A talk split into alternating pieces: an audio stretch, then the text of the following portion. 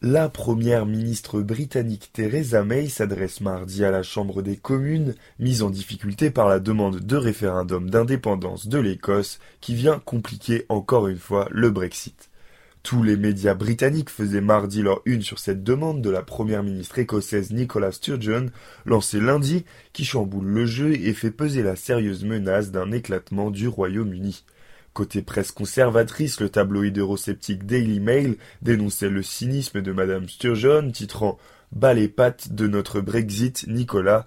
Le Daily Telegraph s'attend, lui, à une nouvelle bataille pour le Royaume-Uni. Quant au Guardian pro-UE, il estime que la victoire de Madame May au Parlement a été éclipsée par Madame Sturgeon, qui a su saisir le moment stratégique pour faire son annonce. Les deux chambres du Parlement ont en effet voté sans heurts le projet de loi permettant à la première ministre conservatrice de déclencher l'article 50 du traité de Lisbonne qui lance le divorce avec l'Union européenne. Madame May doit à présent intervenir devant les élus britanniques pour leur rendre compte du dernier sommet européen qui s'est déroulé la semaine dernière à Bruxelles. Reste maintenant à savoir quand précisément elle compte notifier à Bruxelles le départ de son pays après plus de quarante ans d'une relation tourmentée.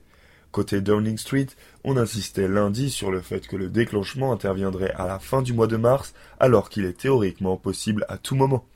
Selon des sources gouvernementales citées par les médias britanniques, ce petit délai serait lié à la volonté d'éviter que l'annonce du divorce n'interfère avec les élections aux Pays-Bas mercredi et les célébrations du 60e anniversaire du traité de Rome le 25 mars mais l'annonce lundi matin par la première ministre écossaise Nicola Sturgeon de son intention d'organiser un nouveau référendum d'indépendance fin 2018 ou début 2019 a sans doute aussi joué un rôle.